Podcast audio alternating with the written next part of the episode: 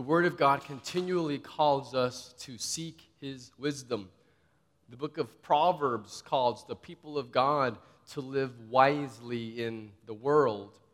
The book of James is also filled with so much wisdom. In James chapter 3, for example, describes the perfect wisdom from above, which is wisdom that comes from God Himself, because God is the fountain, He's the source of wisdom. Romans 11, verse 33 says, Oh, the depth of the riches and wisdom and knowledge of God, and how unsearchable are his judgments, and how inscrutable his ways. So, our God is wise, and he is glorious, and at his essence, the glory of God is manifested in and through his endless wisdom. Let's read about that in Ephesians chapter 3. Ephesians 3, verses 7 through 13. And let's read about our God of all wisdom. Ephesians 3, verse 7. Of this gospel I was made a minister according to the gift of God's grace, which was given to me by the working of his power. To me, though I am the very least of all the saints, this grace was given to preach the Gentiles the unsearchable riches of Christ and to bring to light for everyone what is the plan of the mystery hidden for ages in God who created all things, so that through the church the manifold wisdom of God might be made known to the rulers and authorities in the heavenly places. This was according to the eternal purpose that He has realized in Christ Jesus our Lord in whom we have boldness and access with confidence through our faith in Him. So I ask you not to lose heart over what I'm suffering for you, which is your glory. Amen. If you pick up any history book, what you're going to find is the history of humanity, and you'll see many lists of different kings and presidents and nations and wars and peace treaties and struggles to gain more territory or land or struggles to get more power. And so, this really is the history of humanity. If you pick up in a history book, that's what you're going to find. And when you read history and you see all of this, it can make us feel like human history is pretty chaotic. That it's nothing but just a whole bunch of random events of one nation rises and then another nation falls and then another one rises and another one falls and territories change and borders move and you think man like what's the point it's just a whole bunch of just random chaos and yet the bible tells us that human history is not random and it's not chaotic it's not the world is not spiraling out of control. Our God of wisdom is actively moving. Just that. God is moving history to its appointed end with a specific purpose. God has a plan. We just read in verse 9 that it says that this God who is all wise, who is the creator, has revealed his plan, it says. This plan that was hidden, that now has been revealed. And so God is working out every detail in every human life that has ever existed or ever will exist. Every detail in every life, He is working it out to accomplish His purpose. Nothing is random, nothing is by accident. It is all according to plan. Ephesians 3, verse 10 to 11, we just read it, but this is the key of this paragraph. Let's read it again. So that through the church, the manifold wisdom of God might be made known to the rulers and authorities in the heavenly places. This was according to the eternal purpose that he has realized in Christ Jesus our Lord. So, God's eternal purpose is focused on displaying the glory of Jesus. That's the point of human history.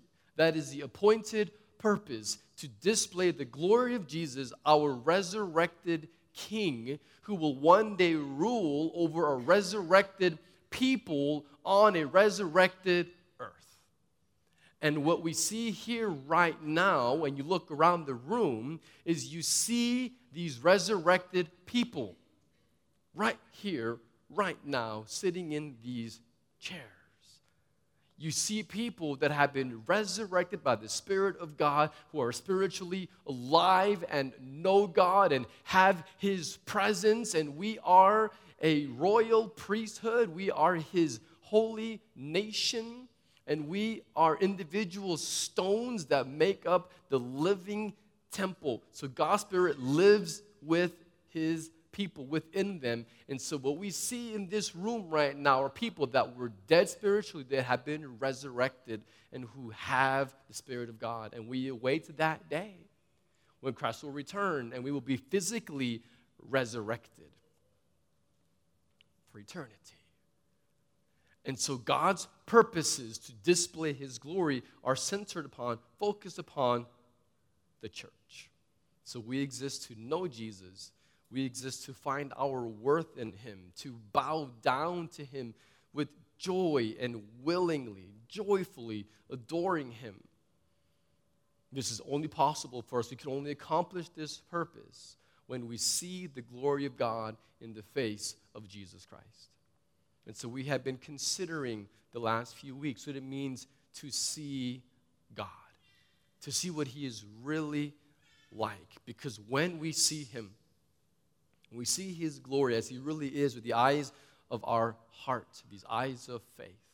What happens then is our lives, our heart is changed. And we experience the healing and sustaining, satisfying, liberating presence of God. And so this morning we're considering seeing the wisdom of God. And we have three questions we're going to ask from this text about the wisdom of God. Number one, the first question is What is the wisdom of God? That's where we should begin.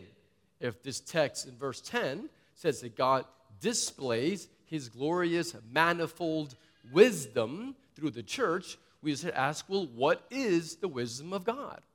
Well, the word manifold, it's not a very common word that we use today, but but the word manifold means varied or various.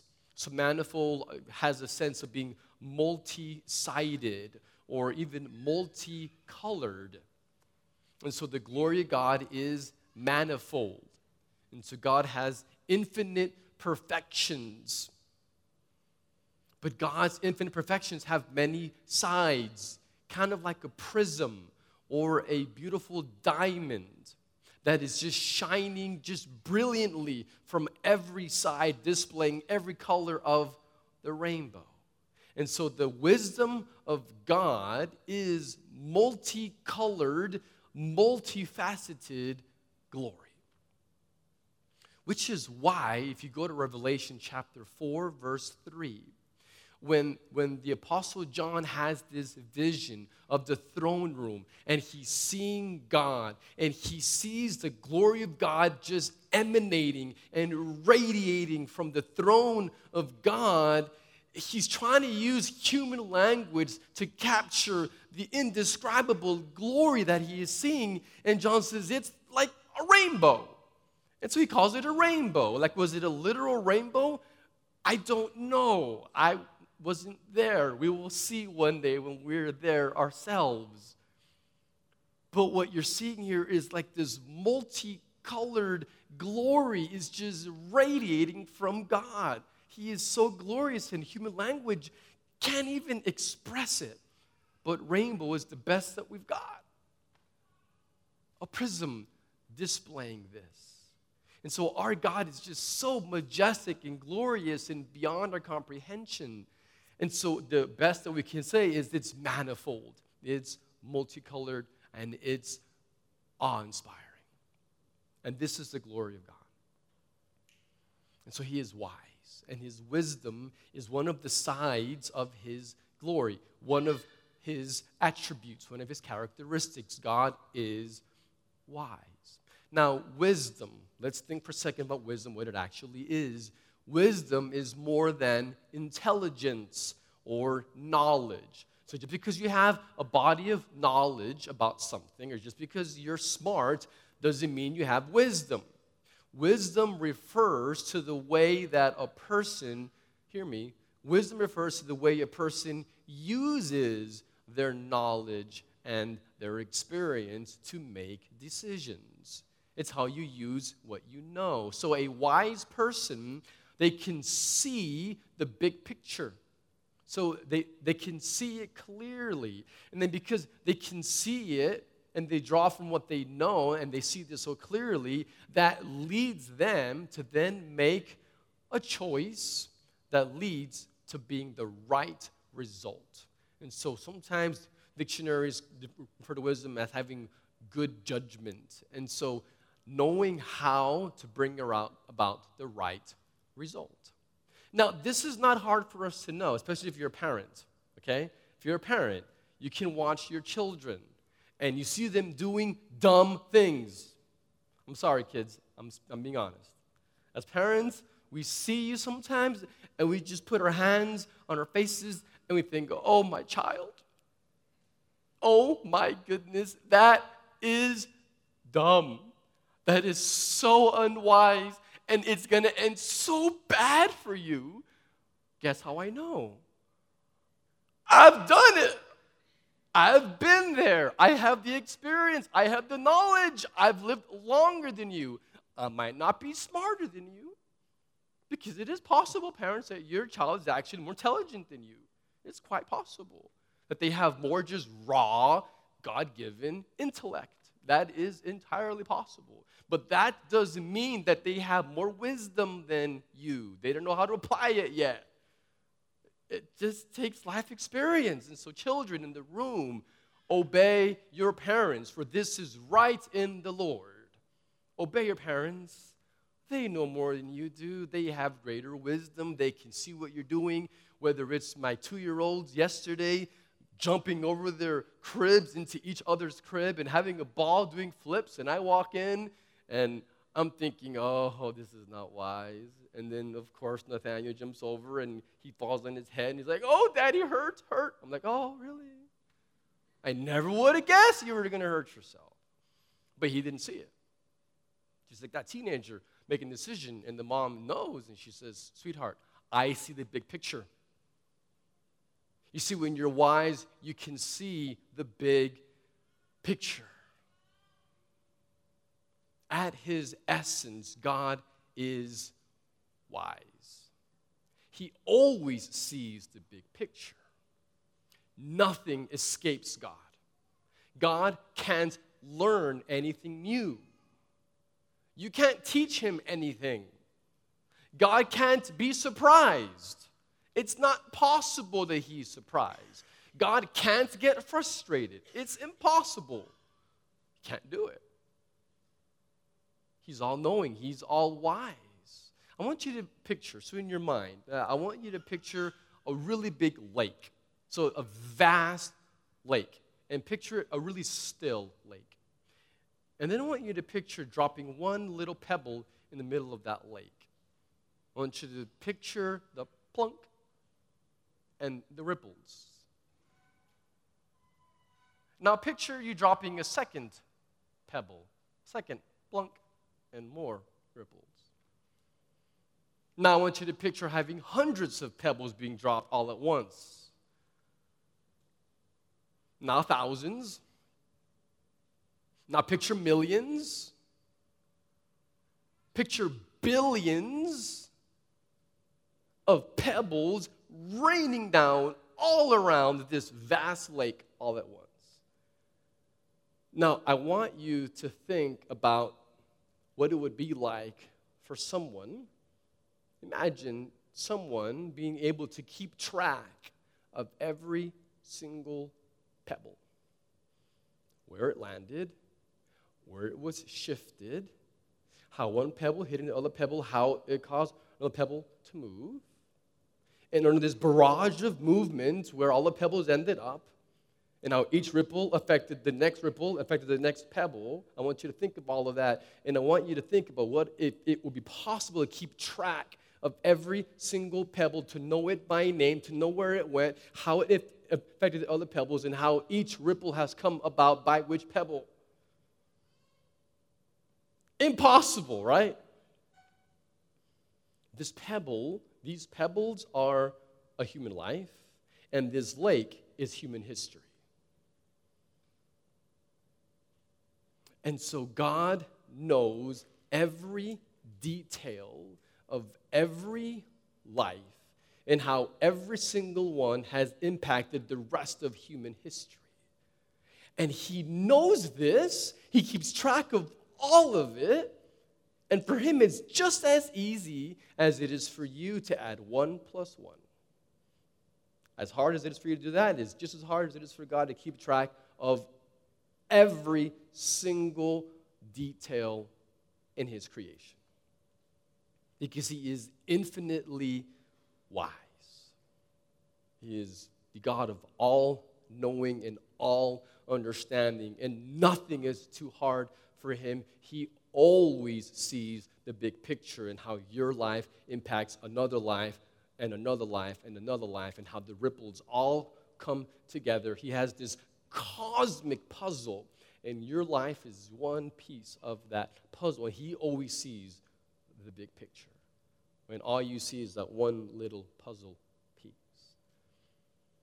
Verse 11 says that our God is working our lives out in history. It says, according to the eternal purpose that He has realized in Christ Jesus our Lord.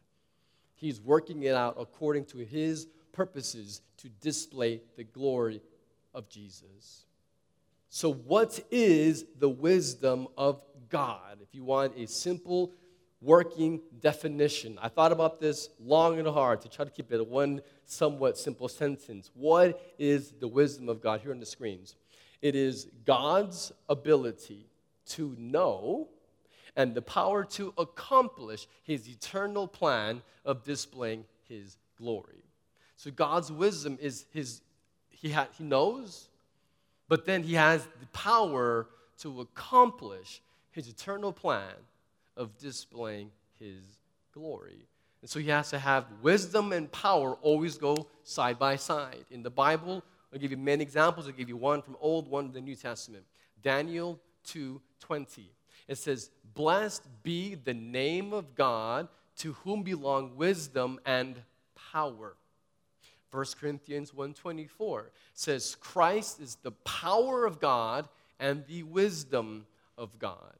And so power and wisdom always go together. You have to have both. Just think about it. If God were wise, but he did not have the power to accomplish his plan, he'd be, again, wise, but no power to accomplish it he wouldn't be God anymore. He would know your problems, but he couldn't do anything about it. He's too weak to actually do anything about it. So he could sympathize with you, but he can't help you. He's not God anymore. But what if he were all powerful, but he wasn't wise? So all the power, but lacked the wisdom to see the big picture. He couldn't accomplish his own plan. He would not be God. And so God is God because he is all wise and all powerful. Both. He has the wisdom, so he knows the plan that he devised, and he has the ability to accomplish it, which is displaying the glory of Jesus. And so the wisdom of God his ability to know and the power to accomplish his eternal plan of displaying his glory. So this glorious wisdom is being displayed, it says, for the entire universe to marvel at. It says to the rulers and authorities in the heavenly places. And so angels, both fallen and holy, these like cosmic powers are in awe of the wisdom of God. Now this is humbling. That God's infinite wisdom, he says, displayed through the church. The church? Really? Us? He's displaying his infinite wisdom and power through us. So, this eternal God, who's infinitely glorious, is displaying that through the broken, oftentimes messed up lives of you and me. Maybe think, how is that possible? That's our second question. How does God display his wisdom? And we just read in verse 10, it says through the church, but how? How does God display his wisdom? Verses 7 through 9, we'll read it again. Of this gospel I was made a minister according to the gift of God's grace, which was given to me by the working of his power. To me, though I am the very least of all the saints, this grace was given to preach to the Gentiles the unsearchable riches of Christ, and to bring to light for everyone what is the plan of the mystery hidden for the ages in God who created all. So the apostle Paul here says that he like he lived to proclaim the gospel.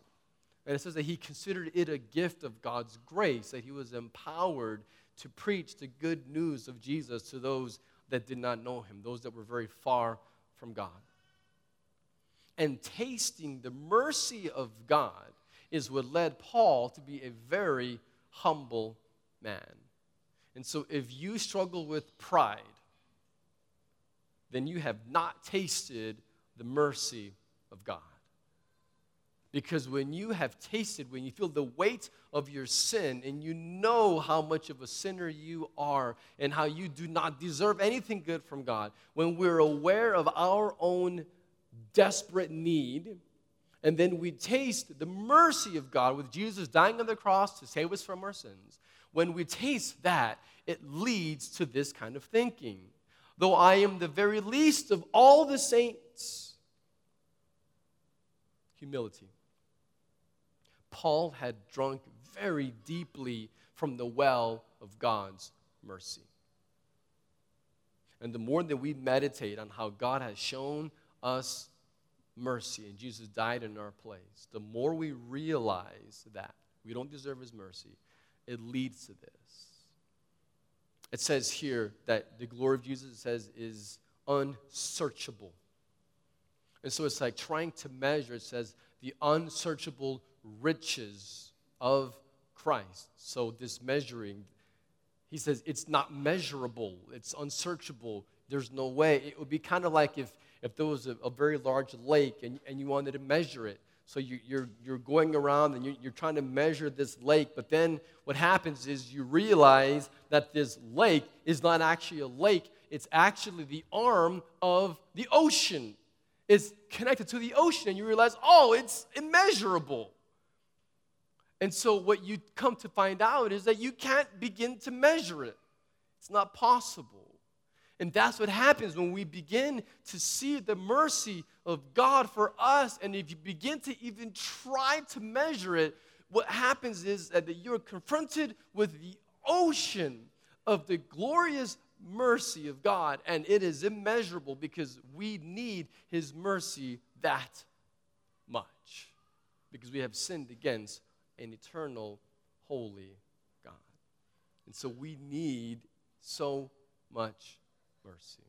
And verse 9 says that God's plan from creation, so from as the creator, has always bring it says to bring the light. So the light of Jesus for all nations. It says for everyone. And so God wants people from all nations to know him. So God's plan from eternity past has been and continues to be to create a people from all nations that will love him, that will praise him, and that will truly enjoy him forever. This is what God is doing. So, what is a believer, a true Christian, not a casual cultural Christian, but a true disciple of Jesus, is someone that has come to the end of himself come to the end of his own moral resources, realizing that I'm not good enough and I am not okay and I am desperate. A believer is someone who has realized that he's been giving his life to love and to obey idols and trying to find joy in them, only to realize that they don't satisfy. A believer is someone that has seen the truth of their condition, that because they have sinned against a God who is eternal, they now, we, deserve eternal separation from God to experience eternal judgments in a place called hell. And that we actually deserve it. That I, Matthew, deserve to burn in hell. I've earned it. The wages of sin is death. That's my wage. That's my salary. That's what I've earned. And I've earned that separation from God. This is God's holy judgment, deserved judgment. And so we deserve condemnation. This is God's holy wrath.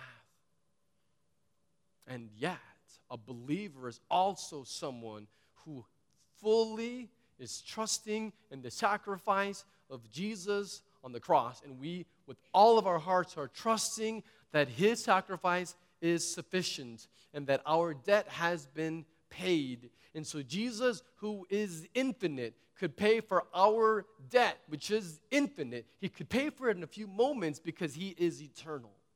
Whereas for you and me to pay for it would take eternity. But he's eternal.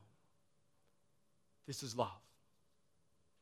There is no greater display of love than Jesus enduring our guilt and our sin on the cross. And Jesus stands alone. He does not stand next to Muhammad. Does not stand next to the Buddha. He does not stand next to any other religious figure. The Bible does not stand next to any other quote unquote holy book. It stands alone. Jesus stands alone. He is fully God. He is fully human. He is worthy of our worship. He lived a perfect life. He kept God's holy requirements. He died for us, is resurrected, is alive, is our King, and we lived to see His name lifted up. And there is no other name under heaven by which anyone can be saved except by Jesus. Only Jesus. He's our only hope. Only Jesus.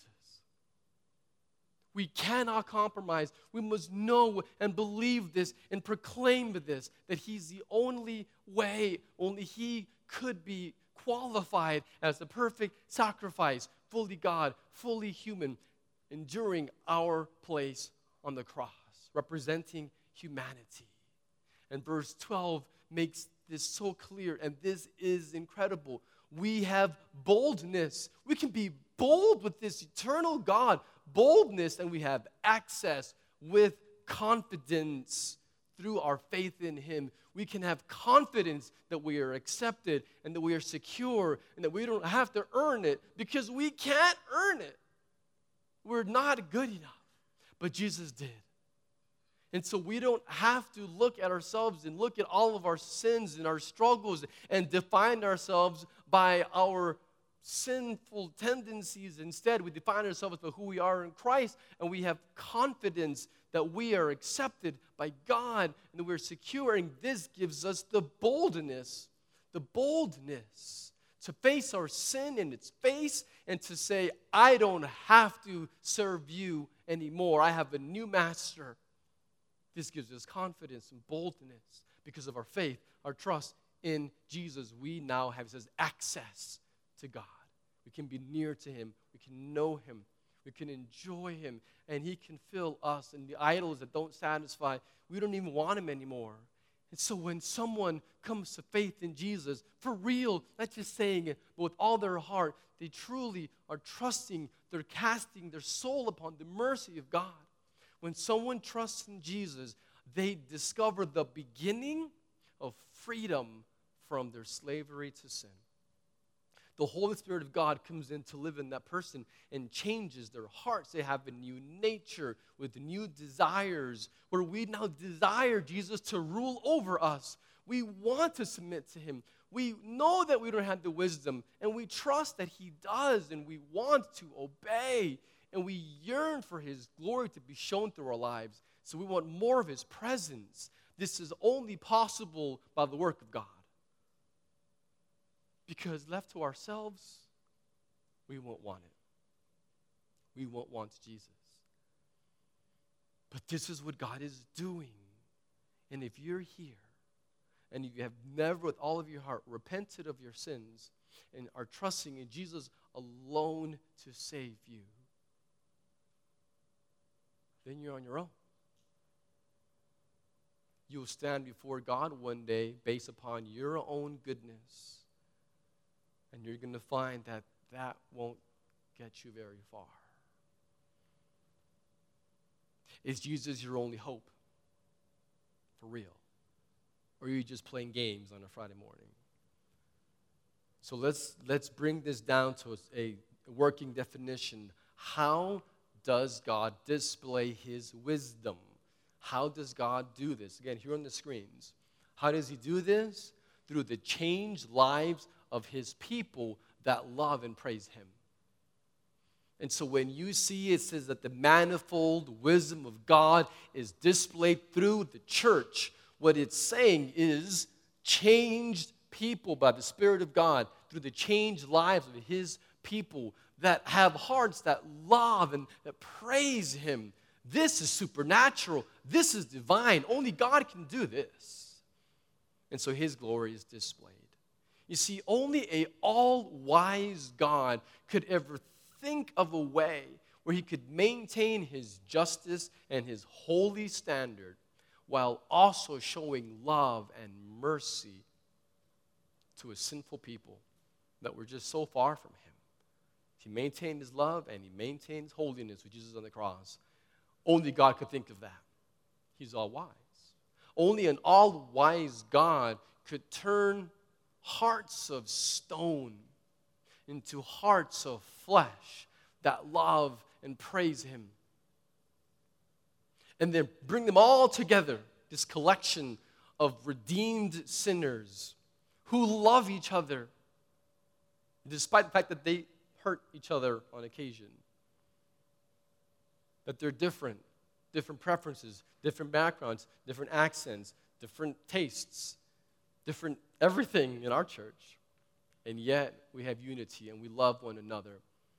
And we display the character of God through the power of His Spirit. This is God's glory being displayed. Only God can accomplish this. So, in His wisdom, God has chosen to reveal His glory and His very character through us. This should leave you stunned. This is designed to just overwhelm us and to just want to bow down and worship Him so much more profoundly. Last question as we wrap things up. Number three, third question is how must we respond to the wisdom of God? A lot to be said. I'm going to go quickly here, but so how do we respond to the wisdom of God? So keep it pretty practical, these, these last point. So, first of all, how do you respond to God's wisdom? Is you receive God's wisdom. See, God's wisdom comes from His Word. If you don't read and meditate on His Word, you won't have wisdom because He is the source of wisdom. So if you don't know God, you're not going to walk in wisdom. So you have to read His Word. Do you have daily intake of truth in your life? If not, you're going to live foolishly. We need this. We need daily truth. We must receive His Word.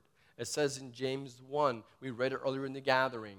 If any of you lacks wisdom, let him ask God, who gives generously to all without reproach, and it will be given to him. So we must beg the Spirit for wisdom. And then he will give us wisdom if we truly have faith, and he will lead us and he will guide us. Oftentimes, God's Spirit uses circumstances and also godly counsel, of course. We must be humble to receive the wisdom from above. Second, how do we respond? We reflect God's wisdom. So we receive it and then we reflect it. See, God is wise, so we must walk in wisdom. I'm going to give you a very practical definition of wisdom. I teach my kids this. We're working through the Proverbs this year, and so every morning we review what is wisdom. Wisdom is knowing how to glorify God in all of life's decisions. That's wisdom. Wisdom is knowing how to glorify God in all of life's decisions. Are you a wise person? Or are you foolish? What does your life reflect? Is it reflecting wisdom from above or wisdom from below? God's wisdom or your own wisdom? We must reflect the wisdom of God. Lastly, the third response to God's wisdom is we must rest in God's wisdom. So we must receive it, reflect it, and then rest in the wisdom of God. Ephesians 3:13, we just read it, read it again here. So I ask you, he says, not to lose heart over what I'm suffering for you, which is your glory. See, God's wisdom gives us hope. We don't lose heart, even in suffering. Why? He mentions the glory of God. It's being revealed through us. So, how do you respond when life is really hard? I mean, when it's painful, when you are disappointed, like I'm talking deep disappointment, when you feel like you're going to just despair, or when you're just gripped by fear. How do you respond when you don't understand what's going on and, and the circumstances are just so confusing to you and you don't know what God is doing? You rest. You rest in the wisdom of God. If you don't rest in the wisdom of God, you know what's going to happen to you? You're going to resort to self pity, feeling sorry for yourself. You're going to resort to this like victim mentality woe is me. Or many other negative ways of questioning God and His wisdom. And so, trusting in God's wisdom, resting in His wisdom, prevents us from having all kinds of negative responses. So if you're if you're going through something really hard today, disappointing, you have to know and believe that an all-wise God has allowed those circumstances to happen. Because they're happening. God could have intervened. He hasn't. He's allowing it. In his wisdom, he's allowing it. Why? in order to display his glory the most and to bless you the most. Did you hear me? He is allowing these horrible circumstances in your life so that he can display his glory the most and bless you the most. And you have to know and believe this because if you don't, there's no other way that God can still be God. If you reject this, then you're saying God is not God. He's not sovereign. He's not wise.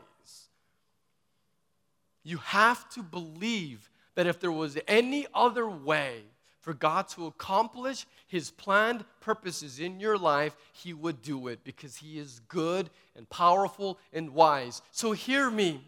You have to hear me. If there was any other way for God to accomplish what he wants to accomplish in your life, he would do it.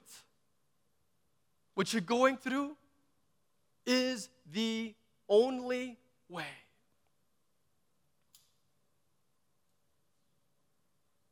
It's the only way.